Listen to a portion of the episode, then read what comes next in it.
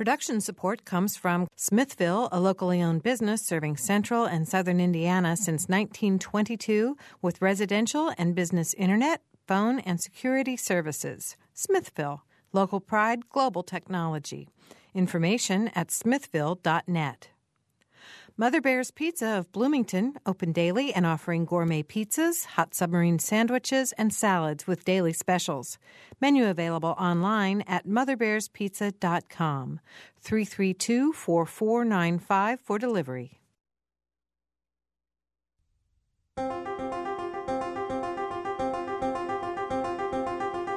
Welcome to Noon Edition. I'm Bob Zaltsberg, editor of the Herald Times in Bloomington, along with Mary Catherine Carmichael. And today we're going to talk about the Pride Film Festival and discuss what it means to Southern Indiana.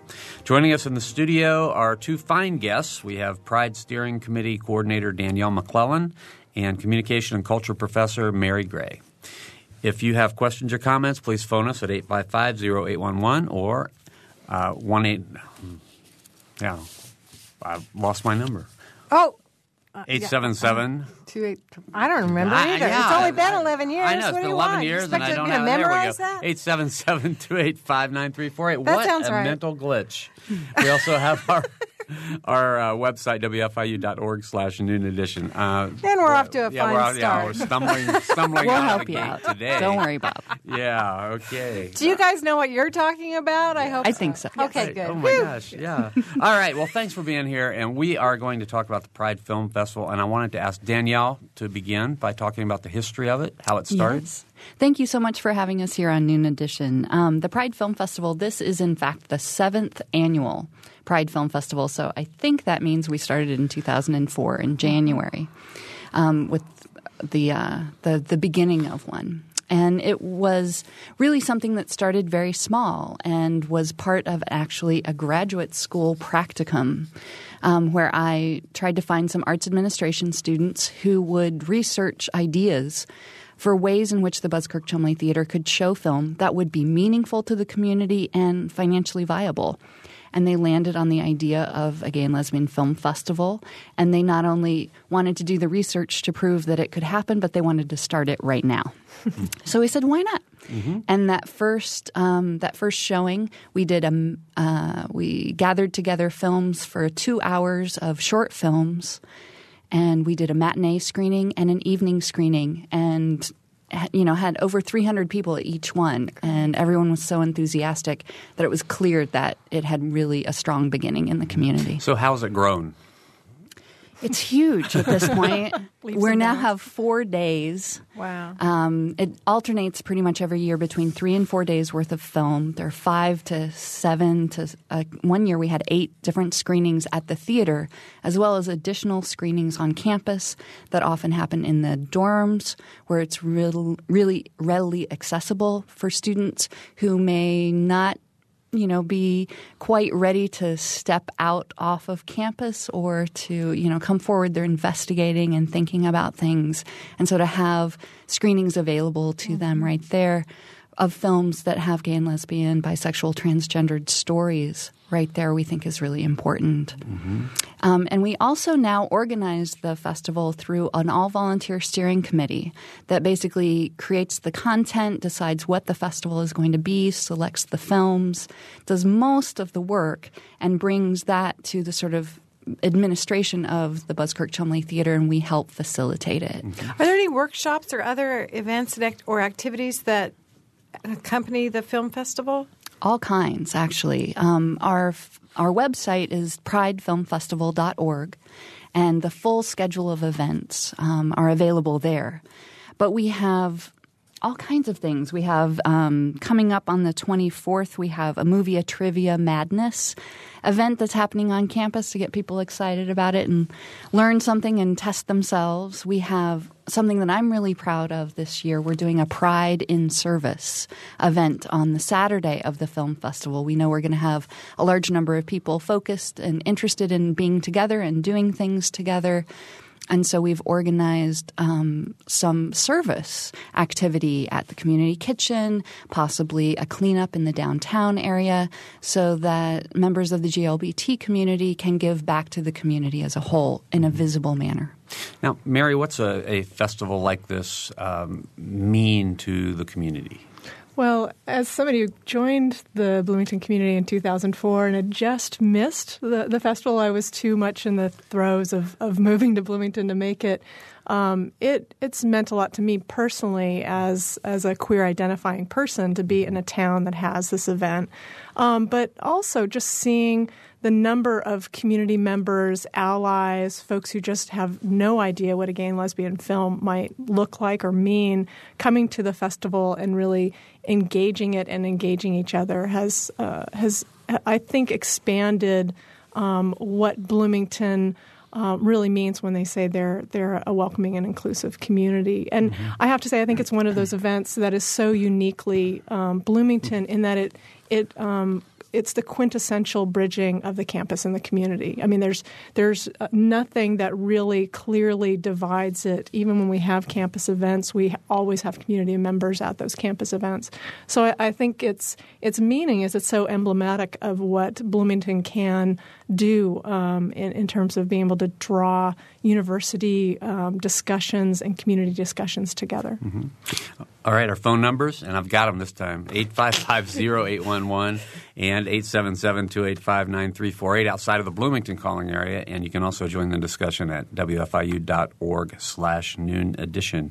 Um, I'm interested in the way that the films are selected. Who, who decides how many films are submitted every year, and who decides? We are still um, a small festival in the grand scheme of gay and lesbian film festivals around the world. So the vast majority of the films that um, that we get to the festival are actually actively solicited by our steering committee members. And I'll let Mary sort of talk a little bit more about that process, and she's been a lot more involved in it, really, than I have. Um, but we generally talk about some of the questions or um, concepts or images or types of film that we've heard about that might be hot topics in the gay and lesbian community as a whole. Um, but the um, but also what would specifically have meaning in our community. And then we actively look for them. Um, we go to other festivals and see what's winning prizes. Um, you know, we have developed over the years relationships with a variety of different filmmakers who we talk to on a regular basis, and um, and that type of thing. So I think it's generally about 70 hours or so of film that's watched in the selection process. But uh, yeah, we, Mary can talk about that a little bit more. Yeah, I'd like to hear how that process works. It is. It, it's the most pleasurable, grueling experience you could possibly have. so if you're into film, and, and this is a, a chance to promote the opportunity to, to, participate in the participate in the film festival, we literally start looking for films to uh, to review and to solicit from distributors in August, and we go um, usually weekly as we ramp up towards towards the festival uh, at least twice a week, sometimes three times a week. We're meeting for two to four hours a night to watch films and literally just move through um, hundreds of shorts that come in through distributors, quite a few features. I think the um, one of the advantages we have of having this festival in, in late January is that many of the larger, prominent international film festivals have had their go. And um, other than than the the, um, the Sundance Film Festival, which mm-hmm. we're up against, mm-hmm. Um, there isn't another uh, uh, festival timed about now. So we literally have uh, at our fingertips the best programming that's been done elsewhere, and we can move through that material. And as Daniel said, really look for um, for films that are going to speak to the kinds of themes we'd like to take up. So this year's theme is small town gay life.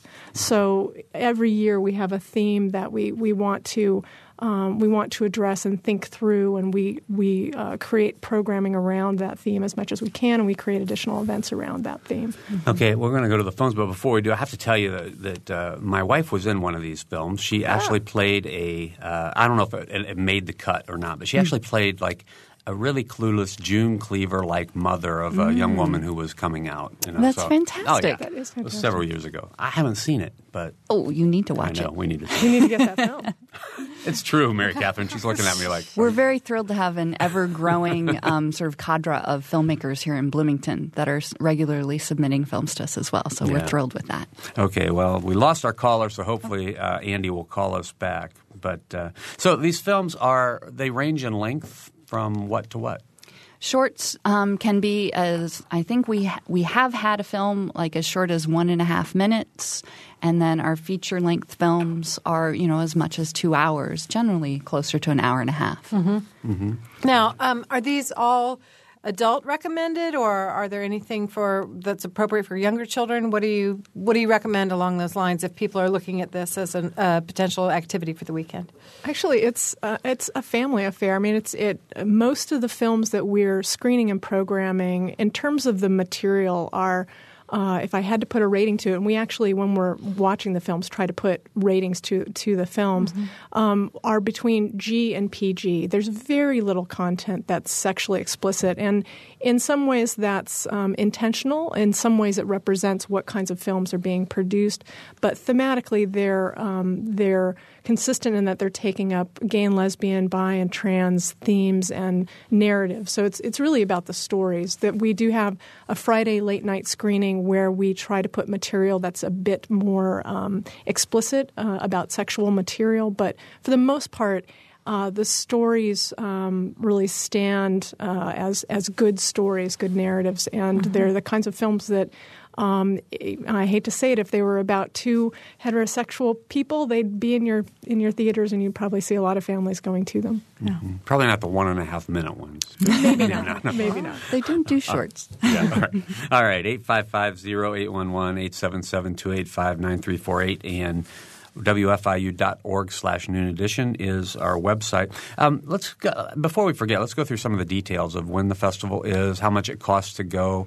Uh, can you buy a one night pass or four night pass? All those kinds of things. Again, our film festival website is pridefilmfestival.org, and there's a complete schedule there of all of the events. Which actually, some of the pre-festival events have already started on campus.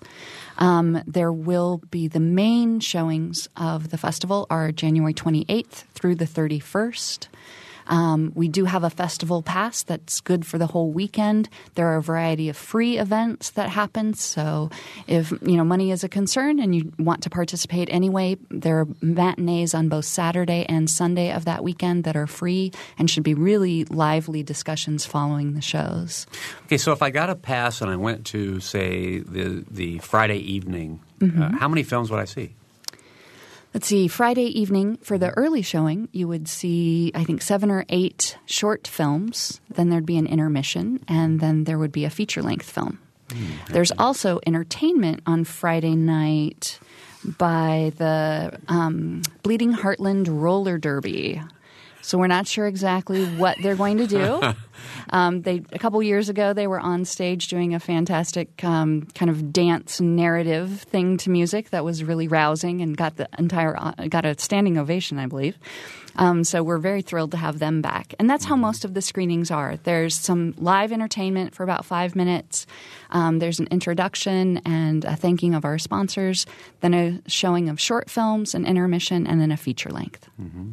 I'd have to say this is actually so much more um, than the films themselves. And I think that's mm-hmm. that's what's really striking to me is that it's almost always about certainly creating this forum for for representations and be able to see these films, but it's it's an incredible feeling to be on Kirkwood and be at the Buskirk Chumley Theater when this festival is going on and seeing all of the energy and the people who surround this event. So it's as much about creating this space, um, much like the Lotus Festival in town, mm-hmm. any of the festivals we have, as the films themselves. Mm-hmm. Now, uh, I know that gay tourism is something that Bloomington has been exploring and, and trying to build on. Do you bring people? Does this event bring a lot of folks in from out of town? I would say a quarter to a third of our audience, our ticket buying audience for the festival, is not from a 474 zip code. Yeah. I mean, I have friends who just contacted me to let me know they're coming from Louisville. Um, we, I know we have folks coming from Chicago, Indianapolis. So, mm-hmm. and it's really become, I think, and, again, in much the same way, Lotus has um, a perfect time for people who have, have some connection to Bloomington from the past or from school or something like that to come back and visit.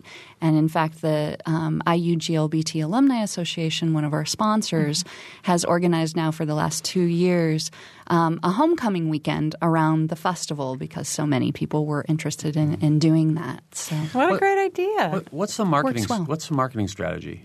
I mean, where do you you know where do you go to let people know that the festival is happening? Well, the um, visitgaybloomington.com, which is uh, the initiative of the Bloomington Visitors Center, has been a, a strong sponsor of the festival from its inception and continues to do so. Um, and they actually have provided us with strong support for definitely the last two years and even before then, to some degree, to advertise outside of town. Um, so, I mean, we start as early in the summer with some of the monthly or bi monthly periodicals. Mm-hmm. Um, advertising the dates of the festival and directing people to the website. But we advertise here in town locally. We also get a lot of media coverage about mm-hmm. the event because it's so large. Um, and then place ads um, in radio and TV and print ad, and print media all around the region. Now, I wanted to ask about one of the events that I read about on your website, the Pride Video Shootout. yes, I'm so thrilled. Was that your idea? Um, it's something yes. that's been sort of bandied about. It's um, one of um, Danielle's brainchild. Uh-huh. and um, I actually have a friend who was from Bloomington, grew up here, lived here for a long time, moved to Madison, Wisconsin not too long ago, and she has participated in the 48 hour film festival, which is a national event. And she told me about it, and I thought that was just the greatest idea. Um, and then I, as a stage director, have directed in the Bloomington Playwrights Project Playoffs, which is a similar concept where you give um, for this for the video shootout, we give teams of filmmakers a week to make a three minute film. We give them a theme, a prop, and a line of dialogue. Um, and they have seven days to come up with something and submit it to us in D- DVD format by Wednesday, the 27th. And then on Thursday, the first um, you know half an hour or so of the film festival will be the screening of these films. Okay, so can you remember? I, I, want you to give Mary Catherine a, a, theme, a prop, and a line of dialogue. And uh, we may not bring a film, but we might work out something. I, can give, I can give you the official okay. everything. So the theme is rural queer. Okay. Mm-hmm. The prop is a belt. Okay. And the line of dialogue is it took all day long. Okay, that sounds like a challenge. so how many? Nobody said it would be easy. How many? How many entries do you expect to get? I actually have three teams registered uh-huh. and um, a fourth person who currently lives in Alabama, I believe, who used to live in Bloomington and would like to submit a film. So we're working on that to see if he can get that together. So I, I you know, we're just launching this, but again, my my true ideal for the festival is to develop the idea of filmmakers in Bloomington. And mm-hmm. very specifically for me, the idea of LGBT filmmakers telling the story of of being queer in some place that's not New York or San Francisco. Mm-hmm. mm-hmm. Because I really think the vast majority of us, just like the vast majority of all general population, don't live in those places. Mm-hmm. Right. we have a lot of stories that aren't told. Well, I want to ask you a question about the word queer. Okay. Because I think it's been, uh, I think for at least in my generation for a long time, that was really a derogatory term. And now, you know, I've heard you use it twice, and I heard I heard Mary use it once. So, can you sort of explain the how that word has come back into play? Well, it's it's a complicated word, and you know, I, I, I teach classes on campus about gender and sexuality, and I usually preface uh, the use of that word with you've got to understand its history, and it, and it it certainly comes from um, a, a, a, very sad history of being used as a derogatory term, as a pejorative. And um, during the early 1990s, there was a direct action group called Queer Nation. It was fairly short lived, but it was a, affiliated with um, with ACT UP, uh, a group that uh, combats HIV/AIDS. And um, from that group, uh, there was really this this well of um, of a desire to reclaim that word, to be able to see um, the power in taking on a word that's been used against you and, and turning it on, on, its head. So, at one point in its history, that word um, went from being ugly to being um, empowering. And I think over time, it's um, often used as shorthand for lesbian, gay, bi, trans, uh, and the other kinds of identities that are kind of coming to the fore. So, for intersex people, for two spirit people, terms that for the most part average people are not going to encounter. So queer became a, a fairly popular shorthand as an umbrella for the lesbian, gay, bi, trans uh, questioning community. But for other folks, it also means taking a very um, active um, identity as someone who challenges the norm. So I think it also has that meaning. It's a it's a fairly complicated word. Yeah. So. Um, when I talk with students about the use of that word, um, I often encourage them to think of it as um, as a verb instead of a noun. So to really challenge what you take for granted as the norm is to queer it, you know. And I think um, that's precisely what happens to uh, Kirkwood um, uh, at the end of January every year now for the last seven years, as it becomes a very queered space. Okay. Well, thank you, because I, I think that's something that hopefully will be very educational for the people who are. Yeah, and there's lot of people who are definitely. I mean, there's still debate, and, and Absolutely. individuals are um, more comfortable with different terms. Um, and I think it's always best, um, you know, just to ask. Yes. Okay. I, I wouldn't. I wouldn't use it yourself. Uh, I'm, I'm not planning to, Okay. but all right. Thanks for the advice. All right. Our phone number is again 855 0811 877 285 9348. You can join the discussion at our website, wfiu.org slash noon edition. Um, so, for a first time festival goer, sort of give a little preview of what, what, what you would suggest to somebody who's coming for the, for the first time. Hmm. Well, I would definitely say start out. Go to the Kinsey Institute. I mean, they they actually open their doors on Friday for um, a, a reception for the uh, GLBTIU Alumni Association, but it's also open to the general public. And if people haven't had a chance to see the institute and its holdings, it's a, it's a remarkable resource here in Bloomington. But um, you know, Thursday night, getting there early, sitting down, and being able to see the crowd that assembles, um, all the folks filling into the balcony. It's it's exciting. It's it's a lot of fun. Uh, I I always encourage, um, particularly uh, students and campus uh, community members, to as much as I can see both the flavor of what's provided on campus. Usually, those events are specifically educational. They're meant to engage and provoke, um, and to be able to to take that energy into what they see at the Buskirk Chumley Theater, and, and to just sit back and enjoy. Now, I would think this would be a big event. Do people get dressed up? And I- I would think it'd be huge. It's it's huge. It is. They're, gen- they're generally over the course of the weekend, um, you know, 2,000 and some people who attend the festival. So it is very large. Um, the, the most outrageous outfits probably occur on Saturday for the dance party. Oh yeah. Um, but I, I think that's going to, uh, you know, it continues to expand. I mean, for for those who are looking, it's definitely a place to meet and greet, um, and you know, and so a little uh, snazziness in the dress is always encouraged, and um, you know, it's always just a place to kind of strut your stuff and, uh, you know, fly your flag. But this isn't just for gay people, right? Not at all. Um, in fact, um, there are all kinds of allies who attend the festival. Um, you know, I was. You know, I was deeply touched when we started the film festival and one of my former board members attended. And I had no idea until that moment that he came to the festival that his son was gay. And so it was a way of him, you know, a way for him to come out to me and for us to share something that I didn't even know we shared. So I know that there's a lot of PFLAG members, people who, you know, parents and friends of lesbians and gays. I mean, to some extent, it's some of the most interesting um, independent film that's being shown anywhere in Bloomington. So it's of interest to anyone who likes movies. Um, and it's kind of, I mean, I don't know. I don't want to blow our own horn too much, but in my opinion, it's kind of one of the sexiest events that happen in Bloomington. You don't get a whole lot of opportunity um, to sort of feel that energy and the creativity that goes along with that. And it's definitely there for Pride. So everyone is welcome. Okay. We're going to take one phone call before we go to our break, and it's Valerie on the phone. Valerie? Um, yeah, hi. I'm sort of just been half listening here. I'm not gay, lesbian, or bisexual, but when you started talking about films uh, about homosexuality, other places besides uh, San Francisco and what New York, I thought of a film that I saw some years ago, and I didn't know if you were even familiar with it. It's a Cuban film called Fresa y Chocolate, which means strawberry and chocolate. And if you have never seen that film, you ought to try and get a hold of it. It's about uh, homosexuals in Havana. And are you familiar with the film? I am actually Valerie. That's a it's a beautiful film. Oh, it is. It's an I mean, absolutely beautiful aside film. from whether you know the subject matter, it's just a really, really neat film.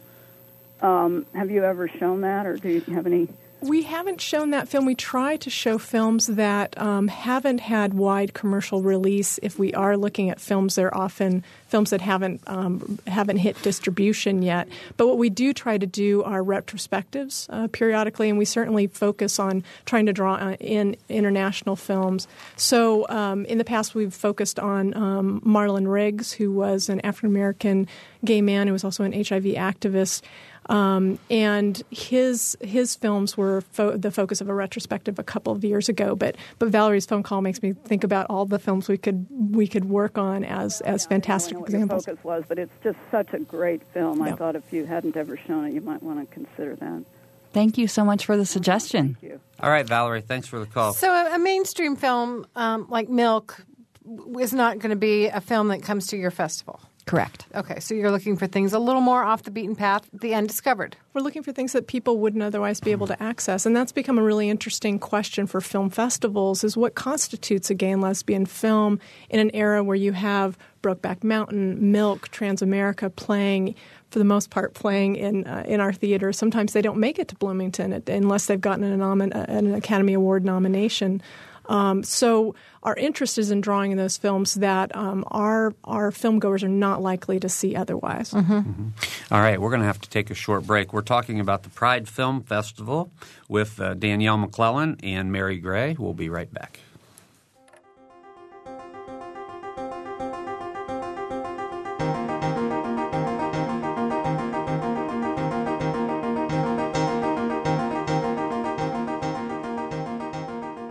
You're listening to Noon Edition on member supported WFIU. Production support comes from Smithville Telephone Information at smithville.net and from Mother Bear's Pizza at motherbearspizza.com. You can take WFIU programs with you by downloading our podcasts. Podcasting is a convenient and easy way to download audio files directly to your computer, iPod, or portable player. You can download podcasts of full length programs like Noon Edition, Ask the Mayor, and Harmonia, or short features like Kinsey Confidential, the Ether Game musical mini quiz, as well as movie, play, and opera reviews. Find out more by going to our website, wfiu.org. And have you heard WFIU's news features? On Monday, Wednesdays, and Fridays, the WFIU news team brings you expanded and in-depth reports on topics affecting South Central Indiana. Listen at 8:33 a.m. and 5:45 p.m. every Monday, Wednesday, and Friday to catch that day's feature. If you miss one, that's okay. They're archived on our website, wfiu.org, and the best features from each week can be heard Saturday mornings at 7:45. Welcome back to Noon Edition. I'm Bob Zaltsberg along with Mary Catherine Carmichael. Today we're taking a sneak peek of the Pride Film Festival and we're discussing what it means to South Central and Southern Indiana. Uh, joining us in the studio are Pride Steering Committee Coordinator Danielle McClelland and Communication and Culture Professor Mary Gray. If you've got questions or comments, please phone us at 855-0811 or 877-285-9348, or you can uh, join us on our website, send email questions or comments, wfiu.org slash noon edition. You know, on the way over here, um, I passed a group that was um, marching, um, um, not anti-choice. What is it? Pro-life. A pro-life group. And so I was wondering if there's any trepidation on the part of people who are coming to town for for this festival, um, as far as being picketed, or how welcoming this community might be, and, and what kind of concerns uh, you've had voiced, and how you've had to, ha- you know, how you've handled those.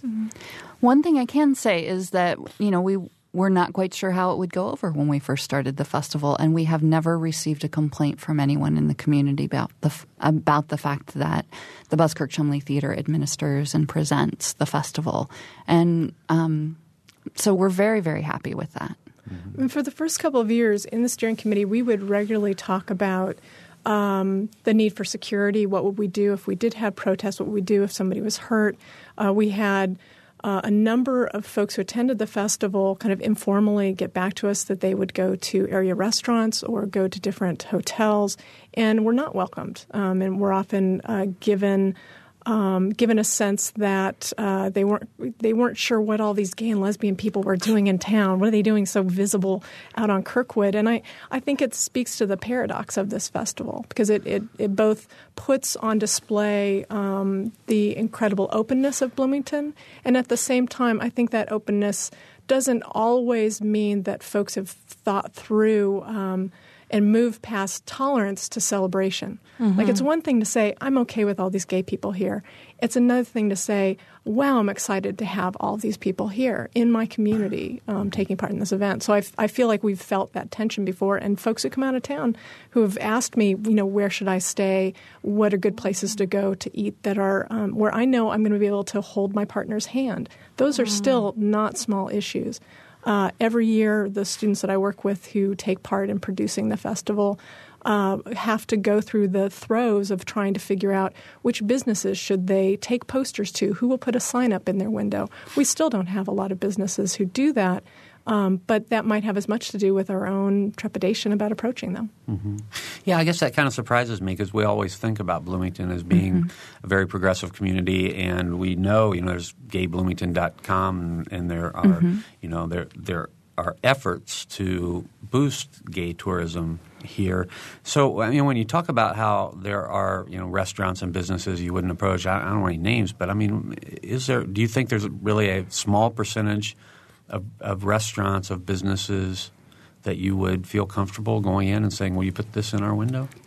I think in general, I mean, when, whenever we're um, looking for support, you know, from the smallest gesture of placing a poster in the window to you know being a sponsor or supporting a festival like this event, I mean, we find in general that we. Um, that the vast majority of our support for this event, as well as all others at the theater, are um, largely from local community members. Um, some of the larger businesses um, that maybe aren't headquartered here or mm-hmm. that type of thing, you know, really we we find it's difficult to get any kind of response. Um, from those organizations. no, yeah. yeah. I mean, I think that's a general challenge that any mm-hmm. any sort of nonprofit organization faces.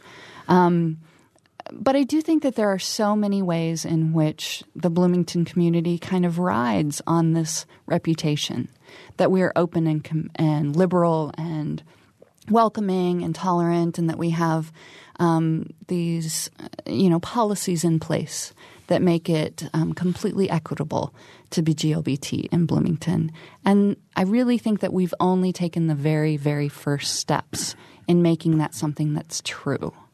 Um, and I feel like the festival was one of those steps. But I think that there's ways that we that we as an organization, as a steering committee, as a kind of galvanized community now, really need to step forward. And we hope truly that um, the larger city organizations, businesses, campus will truly um, step up to the challenge of deepening that commitment to make it really a safe place.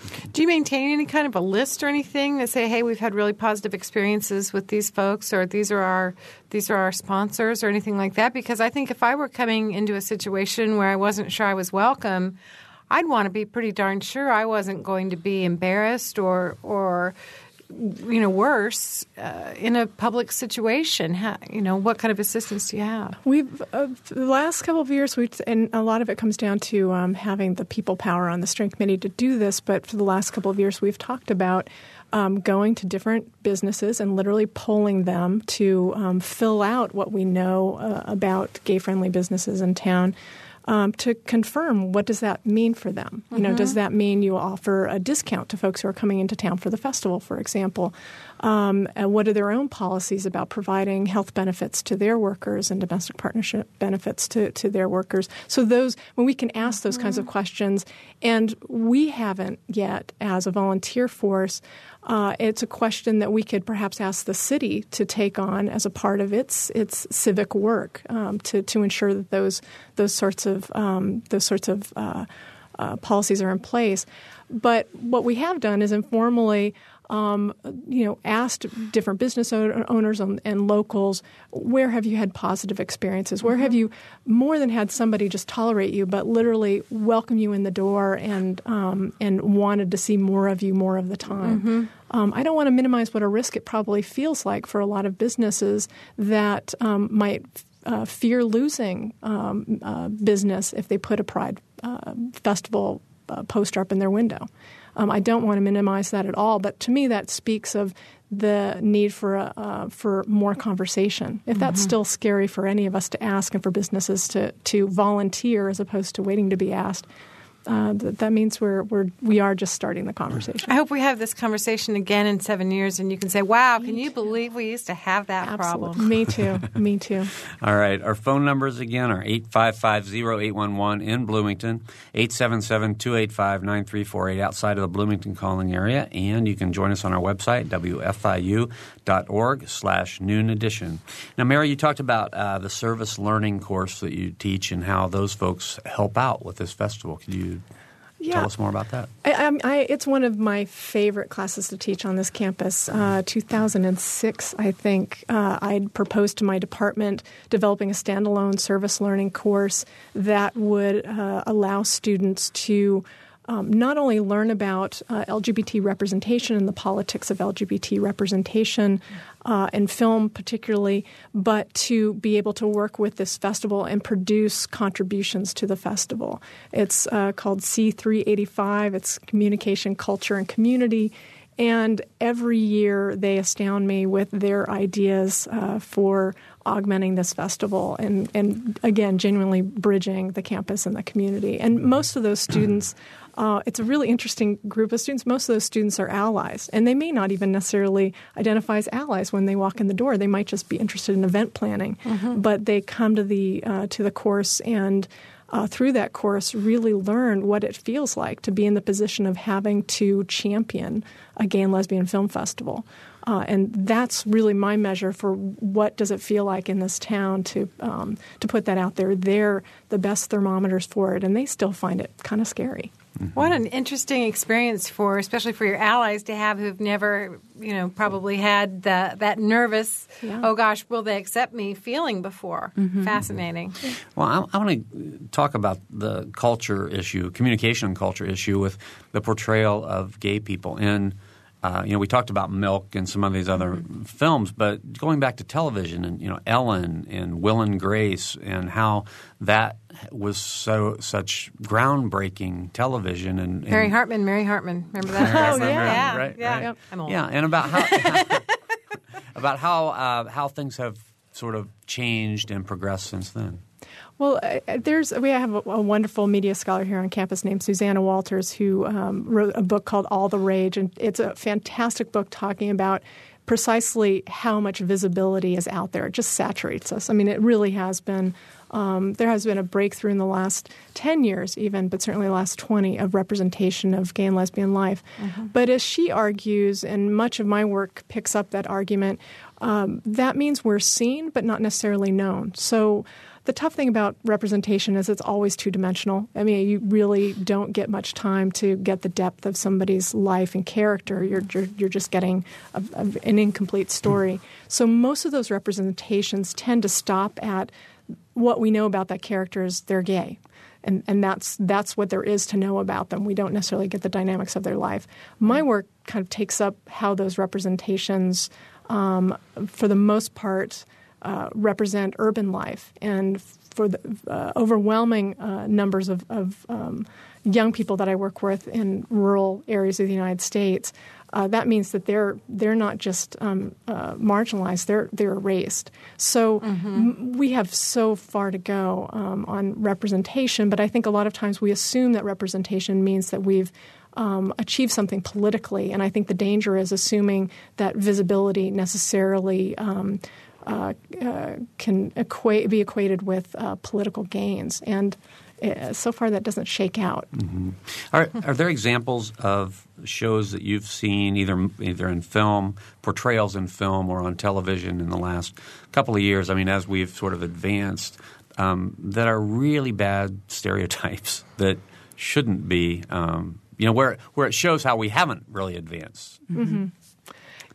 You know, it's so hard because I, I work I work very hard to tell my students to think less in terms of uh, bad and good and mm-hmm. think in terms of productive. Right. What kinds of representation okay. does it produce? Like, what do you think about?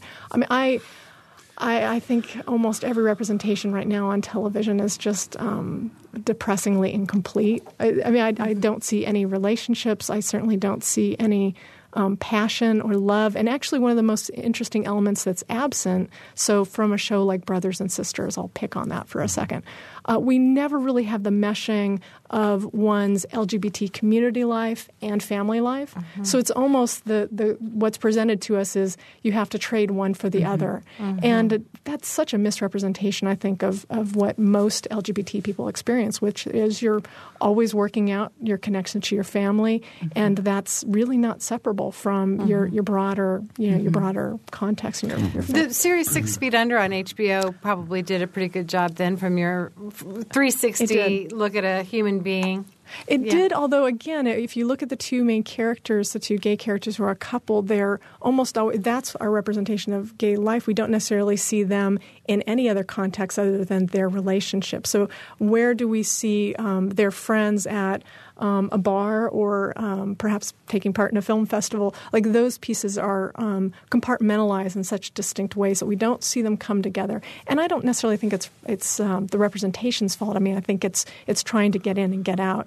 Mm-hmm. Um, but the tough thing is if you are working with any group that's for the most part uh, marginalized, whether it's around race or class or or gender if that's all you have, you you tend to fall on that, uh, fall back on that as oh, that's what that life is like. So the number of students I've had who come into the service learning class who have never actually had a conversation with a trans-identifying person um, or a, a, person who um, identifies as bisexual, uh, it's it's breakthrough for them because they've only known those characters through television and film. Mm-hmm.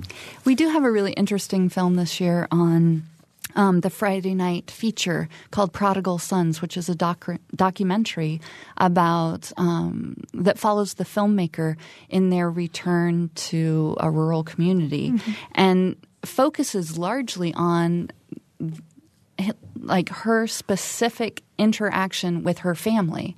And we had an incredibly dynamic discussion within the steering committee about that film because so much of the film focuses on the family dynamic. Mm. And we began to say, well, is this a is this a Pride Film Festival film or is this a film about family dynamics? And in the end, it was just such a compelling film on so many levels that we wanted to make sure and include it in the festival. But it, I mean, it really challenges so many of those notions about the the need to separate um, between a family and a social life in the GLBT world. Mm-hmm. How many of the filmmakers will be in attendance? Let's see, we have. Um, Dean Hammer will be coming as one of the uh, co-directors and producers of um, Out in the Silence, the uh, Saturday matinee film that we're featuring, and he'll be there for the panel discussion. Uh-huh. And Brooks Nelson, who is the filmmaker behind Switch, which is the Sunday community discussion matinee on Sunday afternoon. And Desi? Desi Del Val, who is um, the filmmaker from, I think she's coming from New York, who did um, Back to Life. Mm-hmm. Um, she's coming in as well. So, I mean, every year we're trying to increase the number of um, directors we're able to bring in, but it's so limited by uh, resources. Most of the resources that we um, that we draw on to to to bring those guests uh, comes from campus. Uh, if we can get them from campus or come from uh, community um, uh, donations, so. Mm-hmm. Uh, it, it's always a struggle to get those folks into town. So, overall, what's in it for the filmmakers to have their film be a part of this festival? Well, they're um, the, all the filmmakers are paid unless they decide of their own accord to waive the fee, um, because we really believe in supporting this type of filmmaking. Um, and I think that filmmakers like to attend the festivals because it, it's in those locations that the most dynamic discussions occur about their work. Um, you know, I think as as you know someone making a film it can get kind of lonely once you make the film. It's done and then you're sending it off and other people are watching and talking about it but nobody's necessarily talking to you. So yeah. i think it's always an exciting experience for them to be in the place where it's shown all right, we're talking about the Pride Film Festival today with uh, Danielle McClelland and Mary Gray. If you've got any questions, please call us. We still only have we have only about eight, min- eight, eight minutes to go in the program. We had a couple of other callers, and I guess we were so fascinating that both of them hung up before we could get to them. Maybe we answered their question. Maybe. Okay, but we now have a caller who wants to go on the air with us, and his name is Bob. Hey, Bob, go ahead. Hello? Yeah, Bob, go ahead. Oh, okay. Um, yeah, I had a question about uh, the content issue. Um, are we going to see a lot of, uh, um, you know, movies about the struggle of coming out, or are we going to see uh, um, other aspects of life, like uh, Definitely, there's a you know, wide kind of, you know, living every day? Yeah, there's a really wide range of not only content, but um, the type of film, like animation or documentary or drama or comedy.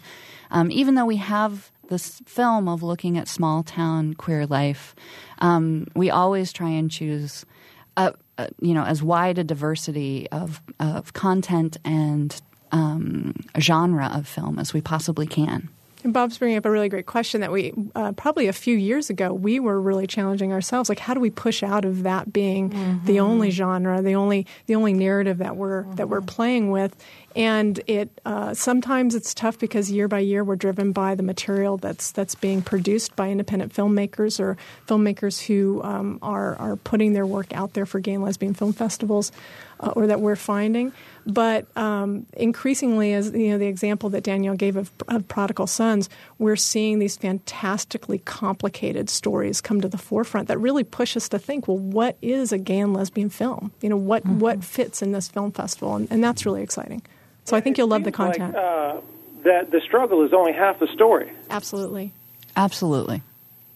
It's really just the beginning chapter. No, I think you'll love the content, Bob. So you should come because there's some really amazingly, I mean, just fun, fun films. Okay, great. Thank you. All right, Bob. Thank you. Thanks a lot for the call. If yep. you, if you uh, want to give us a call, 855-0811 or 877-285-9348 or wfiu.org slash noon edition if you don't want to go on the air but want to email us a question. Now, I mean, some of this, especially these coming out issues, that's pretty heavy stuff. I mean, and often fraught with all kinds of emotional um, pain and oh, just you know, gut wrenching stuff. So, my question is: Does the the film committee um, try to balance between drama and comedy and um, you know, so there's a balance. So you're not just sitting around, you know, crying tears in your barrel. right. That's probably one of the toughest conversations we have in the solicitation. The film solicitation committee um, does most of the program programming, um, and and Brittany um, Friesner is the has been for the last couple of years the chair of that, and she is masterful at setting tempo. And as is mm. Danielle, I have to say, I mean, you know, the conversations we have about how to create this sense of joy, contemplation introspection, heaviness, and then bring us back out so that the Saturday night party is not, you know, tears in your beer.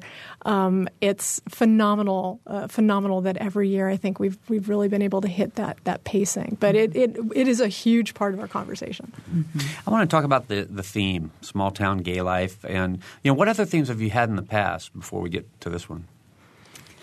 This is probably our most fully realized. Like, ah, we chose a theme, we identified it. Mm-hmm. Um, we had multiple films that we knew of early in the year that would meet that theme, and we kind of built um, the marketing materials and some of the rest of the panel discussion and, and events on campus and things like that around that mm-hmm. possibility. Um, we kind of talked about it in the past, but this is really the first time we've actually it all worked. Mm-hmm. So, talk about the importance of it the importance of this topic as a theme? It's really important to me because it's my area of research, and I, I, think I um, this year uh, I, I just finished a book about rural LGBT life, particularly young people, uh, their lives called Out in the Country, and I was um, realizing there were so many films that were starting to come up addressing um, the experience of folks living in non metropolitan areas. So um, I mean, I think I think the steering committee was really indulgent of me putting on the table. Could we make this the theme? Because we actually here at Indiana have some of the brightest um, uh, scholars who are working on this. I'm not talking about myself. We literally have a cadre of graduate students and mm-hmm. faculty members who this is what they look at as rural queer studies, which is a pretty new area of research. We have almost no work on what is it really like in everyday lives for rural folks. So uh, it's become even more pressing for me since the murder of Don Belton to mm-hmm. create some sort of forum for talking about um, what does his death mean and how do we come together as a community and think through that loss. So um, I, you know, I, I'm struck by how serendipitous it is that that's the theme this year. I think it's it's um, certainly going to help me personally move through that loss. Okay, we, uh, Danielle, we have a phone call, so Oh, great. hold that thought. I will. We're going to go to Sarah on the phone. Sarah? Hi. Um, I was thinking about something that was said a while ago about how many people have not met this or that or the other category of person in the GLBT uh, group. And and through church, I certainly know both gay and lesbian couples, but uh, had a had a gay cousin, know a transgender woman. Well, was man, is now woman. Um, but how many of us know people who are just acting like regular folks and don't know what their sexual orientation is, and why might we? No, I, th- I think that's an incredibly important important question. What is it that um, perhaps uh, keeps someone from sharing that part of who they are with somebody else? And I think that that's um, a, a poignant question. That there are. Um, it's it's an and it's a complicated one to say what is somebody's context. Uh, you know, what is their everyday life like that um, makes them feel um, uncomfortable sharing that aspect of who they are with someone else. What are the conditions? feeling uncomfortable. I'm talking about just a lot of ordinary life. Your sexuality doesn't come up. That's- Mine doesn't. That's very true. That's very true. And I, I think part of what we try and do with the film festival um, is sort of is make that um, something that people understand a little bit more. That you're walking down the street and you might be assuming that everybody you're walking past um, has the same kind of of um, family life, love, desire, kind of that you do, or it falls into categories that you've always understood or is around all of your life. But that's not necessarily true. And I think the the great thing about that and understanding that is that it opens up and gives you the freedom to explore whatever your own desire is as All right- well. All right, we have about 20 seconds. The website and phone number if anybody wants any more information. pridefilmfestival.org. The main line at the theater is 323 3020. Um, please check us out, and we hope to see you at the festival. All right. Thanks a lot to Danielle McClelland and Mary Gray. And for Mary Catherine Carmichael, producer Arianna Prothero, and engineer Mike Pashkash, I'm Bob Zaltsberg. Thanks for listening.